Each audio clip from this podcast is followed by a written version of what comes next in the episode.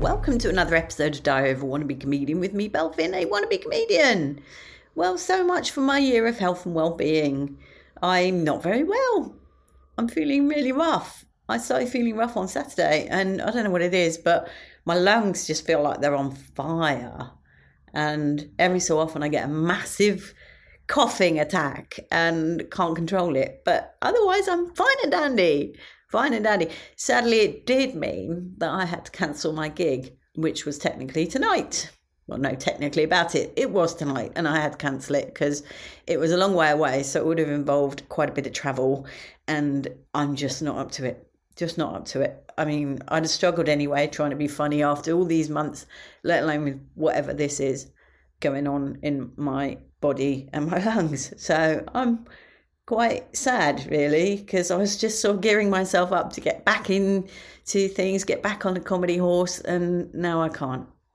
In terms of actual creativity, I've been to the cinema a few times before I was ill, and also I went to Glitter and Titter on Friday, and I haven't been there for quite a while because I was so poorly last year and various reasons. So yeah, obviously I need some vitamins or something. But Glitter and Titter was good fun. There was a magician there. I'm pretty sure I've seen the guy before, but he did an amazing trick with a Rubik's Cube.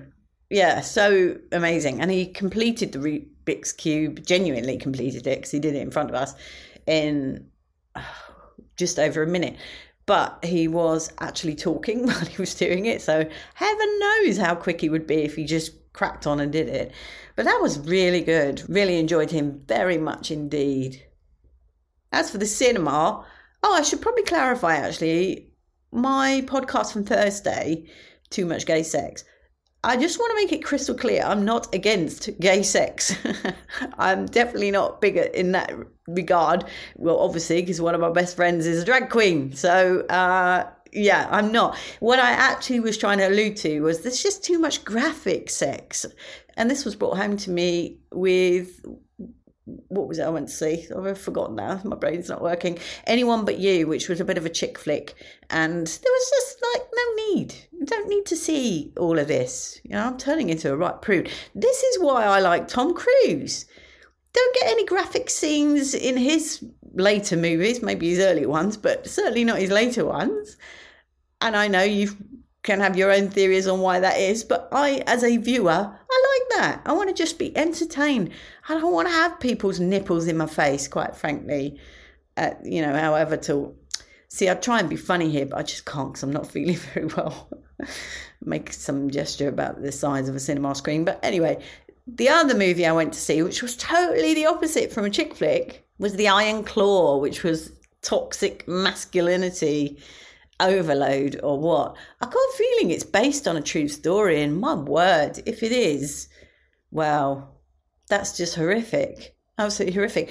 Do not go and see that movie if you want to be uplifted, because you won't be. With two deaths and two suicides, so four deaths in all. Nah, just it's not the movie to cheer you up. And trying to think whether I enjoyed it or not really.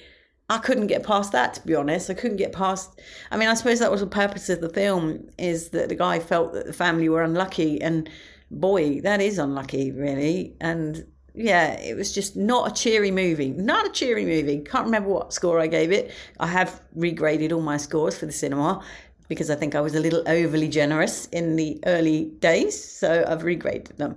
But anyway, yeah. If you like the characters that are in it, can't remember who famous ones were. But if you like them, it's probably worth seeing. If you like the 70s, maybe that's worth seeing because of that. But it was a really bad wig, very bad wig in it. And like I say, pretty depressing. I think that's me for today. I'm just about to go and have a massive coughing attack. Much love and gratitude.